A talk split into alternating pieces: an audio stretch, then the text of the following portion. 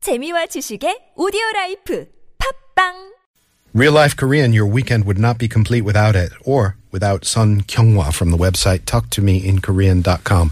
Hi, Kyunghwa. Hi, Kurt. Let's get our weekend word.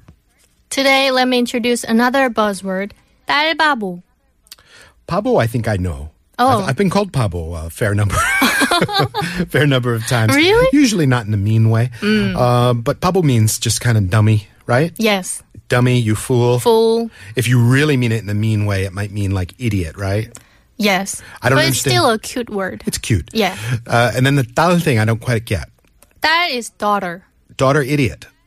yes. It, so I, uh, unpack that for me. Uh, 바보 is used not only as a cute insult when you tease someone, especially between kids, but also used when someone seems to know only about one thing.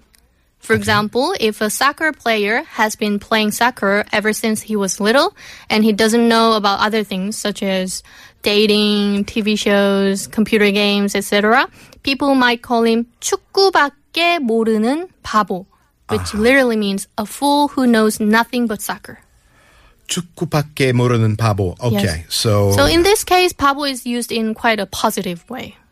okay, if you say so. I, Mm-hmm. I hear pabo and I hear insult, but I guess you're saying he knows soccer so well that uh, Yeah. he he compared to all of his other knowledge, really right. nothing He's- stacks up. Yes, he's passionate about soccer. Got it? Today's buzzword 딸바보 is also short for 딸밖에 모르는 바보. Guy really likes his daughter. Yes. A fool who knows nothing but his or her daughter. So Korean people call someone a 딸바보 if he or she is the type of parent who always talks about how cute their daughter is to other people, who rarely scolds their daughter and is overly nice to her, or a parent who is overprotective. A lot of tal pabos on social media. You'll find them, um, you know, all their whole life is their is their their kid, and look how cute my kid was today, and Right. you know, um, I don't know. D- Would you call those people tal pabo? Or- Yeah, sure. Yeah. 딸바보 can be the mom or dad or both, but most of the time it's used to describe a dad. If a parent acts the same way with their son, they can be labeled 아들 바보. But interestingly, 아들 바보 is not as widely used as 딸 바보. How interesting. So it's usually about a dad and his daughter, not usually uh, dad and son. I wonder why it developed so specifically that way. Yeah, maybe 딸's, uh, I don't know. Well, because you framed it in the beginning as a little bit overprotective, right? So I Oh, guess yeah. it's very natural for a male parent to be very overprotective of the, the daughter, Mm-hmm. I suppose, especially as she gets older and all those dangerous boys come around. The uh, Oh, yeah. dad is going to be her defender. So, uh, what else can we say about Tal Pabo? Is that uh, Um, basically it?